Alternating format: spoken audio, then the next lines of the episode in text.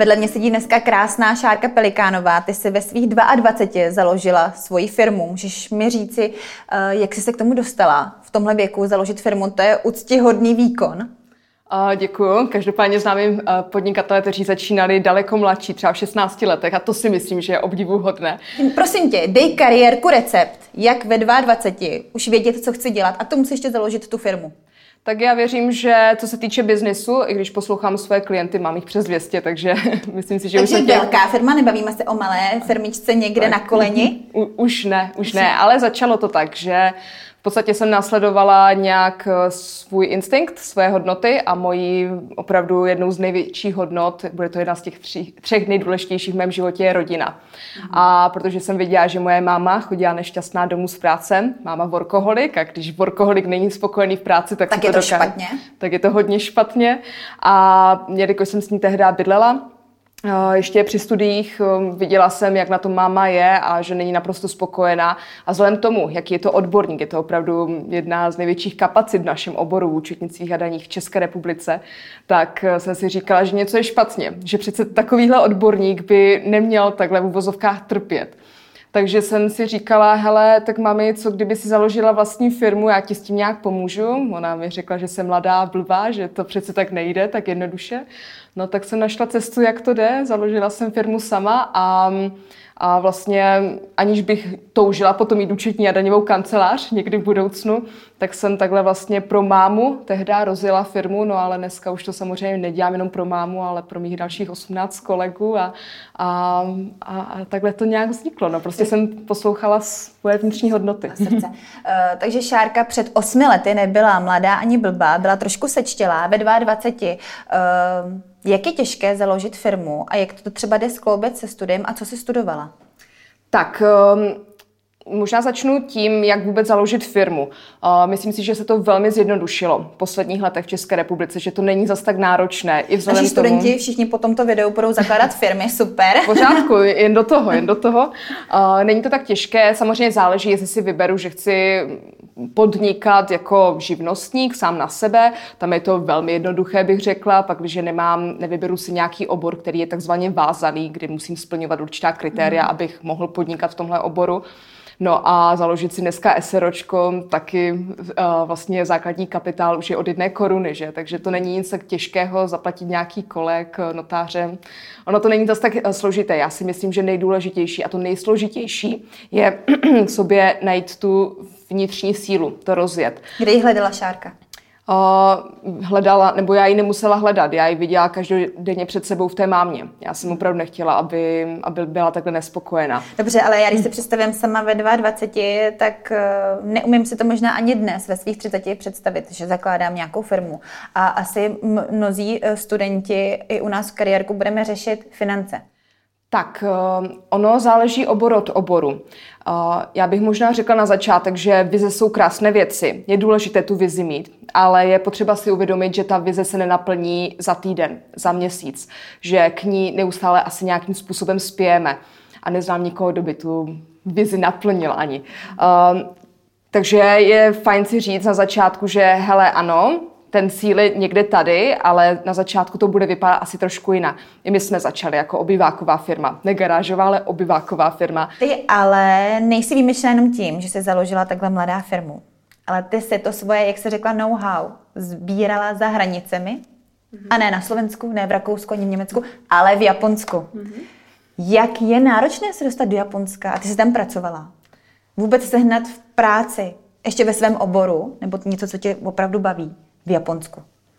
Tak, eh, já věřím tomu, že když člověk chce, tak nic není tak náročného. Dneska eh, v době internetové je potřeba akorát sednout za počítač a podívat se, jaké jsou příležitosti. A pak, když mám takovou touhu to udělat, tak se k tomu nějak dostanu. Ale já to tak náročné ještě neměla, jo, že, uh, že bych se k tomu dostávala nějak velmi těžce. Já jsem tam teda pracovala studovala. Um, prvního... Můžeme říct kolik ti bylo a jak jsi se tam dostala? Mm-hmm. Tak ve 23 jsem tam teda pracovala. Pracovala jsem v Tokiu jako investiční analytik um, ve velkém fondu tam investičním a tam jsem se dostala tak, že jsem si našla pracovní stáž uh, přes um, ISEC, což je nezisková organizace, která zajišťuje právě takhle zahraniční stáže uh, pro studenty. Takže třeba dnes, když bych se rozhodla, hele, tak Japonsko říkala tady Šárka, že to je super, stačí se podívat na ISEC, tam se přihlásit. Je třeba nějaké těžké výběrové řízení, co všechno musím umět, abych se, si zbalila kufry a odletěla.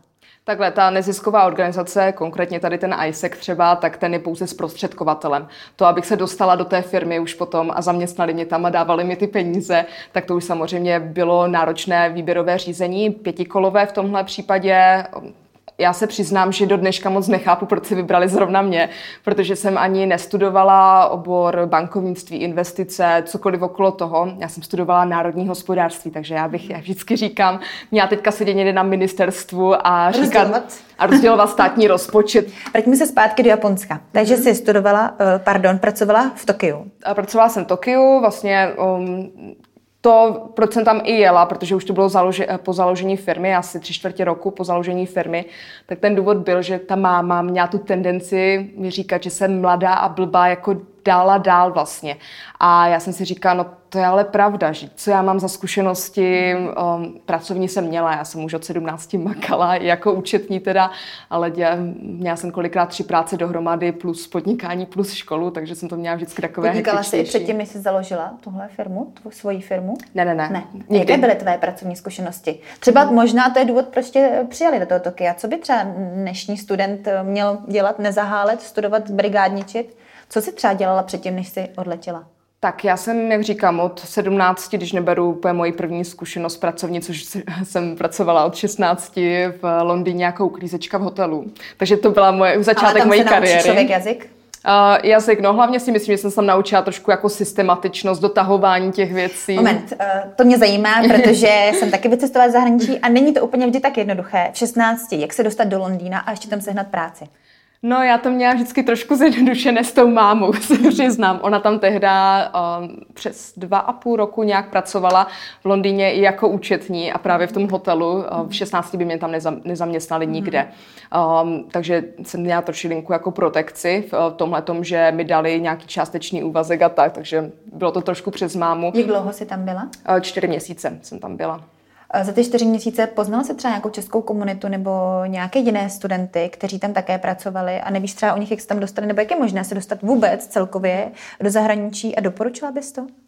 Já bych rozhodně doporučila komukoliv, ať už je to student nebo i klidně starší člověk, aspoň jednou si v životě zažít na pár měsíců vědu zahraničí a zkusit si život tam, ale sám, protože to je zkušenost, kterou nedokáže nic nahradit. Najednou ten člověk prostě je fakt sám za sebe. A takže bych to rozhodně doporučila v tomhle smyslu. Každopádně um, je tolik příležitostí, jak se dostat do zahraničí. Jsou určitě agentury práce, že uh, nejlepší je to vždycky přes kontakt nějaký tam dostat. Už kolik Čechů vyrazilo za mhm. hranice, takže doporučila bych se spojit s někým, kdo tam byl, aby mi zase přidal kontakty tam na někoho mm. lokálního. No. Mm. Takže, takže těch pracovních zkušeností bylo, byla bohatá škála. To jsme si už řekli, že by to možná mohl být jeden prvek, proč tě teda do toho Tokia vzali. Jak dlouho jsi byla v tom Tokia? Já se vrátím zpátky do Japonska, mm. protože myslím, že málo kdo z našich hostů takhle měl tu šanci eh, vyletět eh, do Ázie. Jak dlouho jsi tam pracovala a co jsi třeba odnesla, jak jsi to aplikovala tady? Mm-hmm. Tak eh, protože jsem tam měla na zaučenou, tak jsem se snažila hodně uh, načerpat tu atmosféru a vůbec ty různé znalosti a inspirovat se. A pracovala jsem tam necelého půl roku s tím, že um, co jsem si asi nejvíce odnesla, tak byla ta filozofie firmy tamnější. On do dneška tu firmu vede pan Sav, um, Savakami, což je už dneska starší pán, a on má zajímavý přístup k marketingu celkově jako ke klientům vlastně, ale ono se to velmi odráží v tom marketingu. A jeho filozofie je, že peníze, které utržím od klienta, tak eh, nebudu vydávat směrem ven k dalším klientům, protože ty peníze bych měl investovat zpátky do toho klienta přece. Dostal jsem je od něho, tak je budu investovat mm-hmm. tam a ten člověk mi to vrátí. A jakým způsobem oni teda dělali marketing, mm-hmm. bylo, že eh, vzdělávali ty svoje vlastní klienty, v oblasti investic mm-hmm. A ti lidi chodili na takové semináře, co pořádala ta firma a díky tomu, že tomu rozuměli, tak začali doporučovat. A vlastně takhle ta firma začala rozrůstat. Oni dneska mají přes, nechci lhát, myslím si, že přes 500 tisíc investorů vlastně ve svém fondu. A takhle to vlastně celé vzniklo. A to mě nesmírně inspirovalo. A říkám si, to je pravda. Tohle to přece, když utržím ty peníze, tak bych to měla primárně investovat do zpátky, zpátky mm-hmm. do té komunity. No, takže jsem se po návratu ptala sama sebe, co bych mohla dělat. A tehda jsem narazila na podnikatelské kluby Business for Breakfast, kde jsem se stala členkou, kde vlastně ten systém funguje tím způsobem, že vy se stanete členem podnikatelské komunity, podnikatelského klubu, kde se pravidelně setkávám s tou uh, danou podnikatelskou komunitou, s těmi uh, jednotlivými podnikateli a oni na základě té důvěry, kterou ve vás získají, že se uznáte, že se známe, tak začnou doporučovat mm-hmm. vlastně. A takhle jsem našla velké množství klientů. A vlastně mm-hmm jsem zpátky investovala do těch klientů tím způsobem, že my dneska klienty vzděláváme, máme pro ně semináře, kde já třeba konkrétně vzdělávám v oblasti základů a účetnictví a daní pro podnikatele, fakt takové to poctivé minimum co musí umět každý. Mm. Takže vlastně tímhle tím způsobem jsme tak trošku nastavili marketing a ono se to vyplatilo. A opravdu já jsem nikdy ne- neinvestovala do reklam, já do nějakých kampaní mm. a tak. A myslím si, že i přesto se nám podařilo jako docela dost. Ano, docela hodně. Já se zeptám, dá se tahle filozofie, kterou si ty si přivezla z Tokia, aplikovala ve své firmě, aplikovat i třeba mm, na naše studenty? co bys jim poradila třeba do toho života, kteří právě teď eh, sedí nad těmi skripty nebo rozmýšlejí, kam dál, jak studovat, co dělat, kam vycestovat. Co bys jim poradila ty? Úplně první věc, obklopovat se lidma, kterými chci být obklopen, protože jsou s ním s jejich hodnotama, s nějakou jejich vizí, vůbec s tím, jak se ti lidi chovají a kam, kam se posouvají. Uh, to, kým jsme obklopeni, to nás tvoří vlastně. To se vždycky říká, že, že naši přátelé jsou jenom zrcadlem nás samotných. Tak prostě vybrat si ty správné lidi okolo sebe a na ty se spolehnout a vlastně s těma mluvit o tom, kam já spěju, protože pokud já to s nima nebudu komunikovat, tak oni to nemůžou vědět a nemohou mi pomoci. Mm-hmm. Takže když budu mít ty správné lidi, budu s nima komunikovat o tom, co já chci, tak věřím, že ten výsledek se může dostavit docela slušně, rychle. To už se bavíme většinou o studentech, kterým je třeba 16 a více. My se ale v kariérku potkáváme i se studenty, kteří právě si vybírají, kam budou, eh, kam půjdou studovat na tu střední školu. Eh, co Šárka chtěla dělat třeba ve svých 12 letech? Já jsem to měla jasné. um, zpěvačka byla moje jasná volba.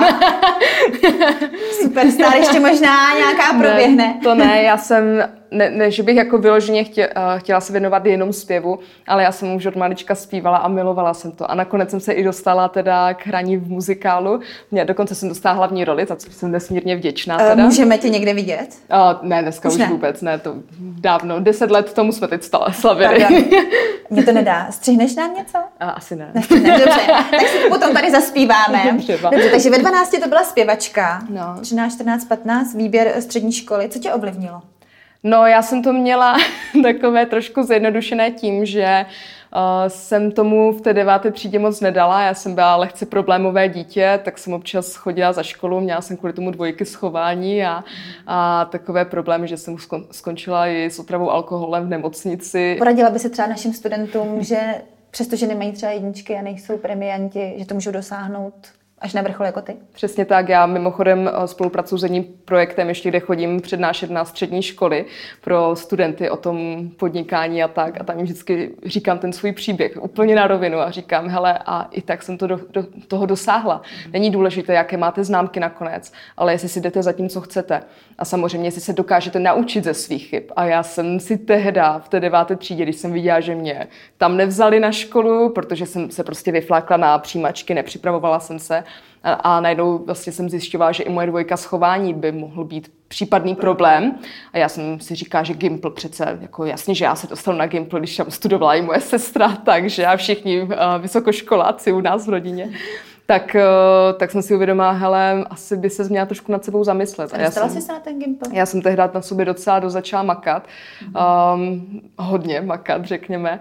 A ve smyslu, ale že jsem si to začala tady trošku uvědomovat v hlavě, co dělám. Mm-hmm. A začala jsem se připravovat na druhé kolo, jsem se dostala na Gimpl teda a trošku jsem změnila přístup celkově, bych řekla.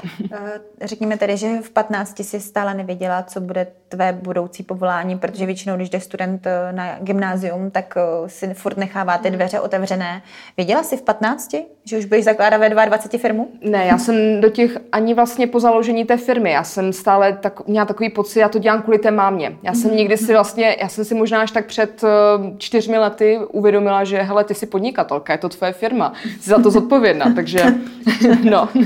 A každopádně těch 15 jsem ještě nevěděla. A já jsem stále měla ten sen jít eh, zpívat, eh, vlastně i na střední, už potom ve čtvrtáku jsem hrála v muzikálu, měla jsem individuální studijní program kvůli tomu, takže jsem neustále se jako snažila tlačit mm. k té hudbě, ale upřímně neměla jsem vůbec podporu v rodině, což jim nezazlívám do dneška, eh, protože chápu, že to mysleli dobře, i když já bych třeba už svoje dítě asi nechala se rozmyslí sama, Každopádně vím, proč mi to říkali, že to je těžké prostě prosadit se v umělecké tvorbě. Takže jako říkali, hele, přihlásit na nějakou normální školu, na nějakou normální výšku a šla jsem na to národní hospodářství, na ekonomku. Mhm, takže jsi vlastně poslechla nějaký vnitřní hlas, který tě vedl své možná zájmy, své myšlenky, své otázky, chtěla si zodpovědět na to sama a šla se to studovat. Mm. Mě ale napadá otázka, tedy co rodina? Ty říkáš, že jsi chtěla zpívat, uh, rodina ti říkala, hele, to asi úplně není ta nej, nejlepší cesta. Uh, měli by studenti dát na názory rodičů nebo více se zaměřit na to, co oni sami chtějí? Mm-hmm. Já věřím, že, jak jsem již řekla, rodiče to sama myslí dobře. A samozřejmě já jsem vyrůstala v nějaké rodině, že, takže věřím, že prostě někde to ještě komplikovanější, tak, eh, ale když to vezmu v nějakém globálu, prostě rodiče to s náma myslí dobře. A je potřeba eh, je poslouchat, ale spíš, než je poslouchat, tak se jim snažit porozumět, co se nám tím snaží říct, mm. protože oni nám často už od malička mají tendenci říkat, tohle smíš, tohle nesmíš, to je dobré, to je špatné. Mm. Prostě má to jenom tu jednu nebo druhou stranu. A oni často zatím ale skrývají ty své emoce a je potřeba s nimi jít do té hloubky a říct, hele, a proč si myslíš, že já mhm. tohle nesmím, nebo proč to pro mě není dobré abychom pochopili, co je opravdu tou jejich motivací nás k něčemu vést a potom se už sami rozhodnout, jestli je to opravdu něco, co dává smysl nebo nedává smysl. Ale každopádně poslouchat ten svůj nějaký vnitřní hlas, to je to nejdůležitější, protože to, ta intuice přece, to je to naše podvědomí, to je to, co nám říká vlastně, hele, tohle to si ty, jako dělej tohle. Ty rodič ještě nejsi, ale říkáš, eh, říkáme, nebo budeme říkat eh, dětem, co je dobré a co je špatné. Co by se řekla ty, kdyby se teďka měla studenta, který se rozhoduje, co studovat nebo čím se mhm. živit? Co je dobré a co je špatné? Já bych se ho spíš zeptala, a co chceš dělat? nebo uh, kde si myslíš, že jsou tvoje, co je tvůj talent? Um, co tě baví? U čeho máš takové to přirozené flow? Když uh, student třeba hledá, co tě baví a třeba by se zamyslel nad tím účetnictvím, nabízíš třeba ty? Pomoc studentům, maminkám, seniorům? A třeba jak se k tobě dostat, jak se s tebou seznámit, jak se podívat, jak se teda, ty říkáš, že se neťuká jenom čísla, teda jak se můžeme třeba vyzkoušet nebo znáš nějaké programy, kde bychom si to mohli vyzkoušet na vlastní kůži? Mm-hmm. Určitě dneska, pokud si člověk chce vyzkoušet, zda to účetnictví je pro něho, tak jsou různé internetové možnosti, právě ty programky a ta.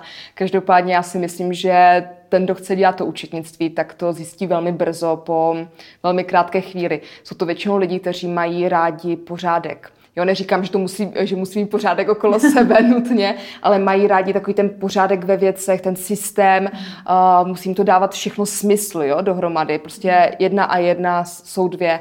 A tihle ti lidi pak, když je trošku čuchnou k účetnictví, tak je to hrozně baví. On vlastně, co je to účetnictví? Účetnictví je jenom jazyk té firmy. Uh, je to číselný jazyk, který nám říká, co ta firma zažívá, co se v ní děje za transakce, jak, jak se jí daří a tak. A u tebe si to můžeme nějak vyzkoušet? Nabízíš pomoc studentům, maminkám, seniorům? Určitě. Zrovna teďka mimochodem hledáme dva kolegy nebo dvě kolegyně. Jsme genderové vyvážení, takže... Kde, kde, kde, kde, kde vás můžeme najít? Jak se můžeme zapojit? Tak určitě kouknu na naše webovky potom. Máme tam vypsané všechny programy, ať už náš trainee program, který se jmenuje Učetní na grilu, který přímo vedou naši kluci, bratři Vedralovi, kteří vlastně prošli naším trainee programem. Vladě ho teďka ještě dokončuje a oni sami si už vlastně a zaškolují další takhle ty tréninky. Jaké jsou ty webovky? Kam se můžeme podívat? www.connectgroup.cz Ano, výborně.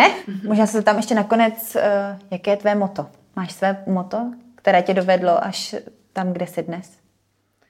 Asi nemám nějaké zvláštní moto, ale během toho, co si povídáme, tak jsem si vlastně uvědomila, že jako, mm, jak to říci, že nejdůležitější je opravdu poslouchat ten svůj vnitřní hlas, ale abychom ho mohli poslouchat, tak um, často máme takový, vedeme ten boj sami ze sebou, že posloucháme ještě ten další hlas, který říká, ne, ale to je přece hloupost, to ty nedokážeš, to nezvládneš. Tak možná přestat bojovat sám ze sebou, no, a prostě jít si za tím, co chce, co chci. Děkuji.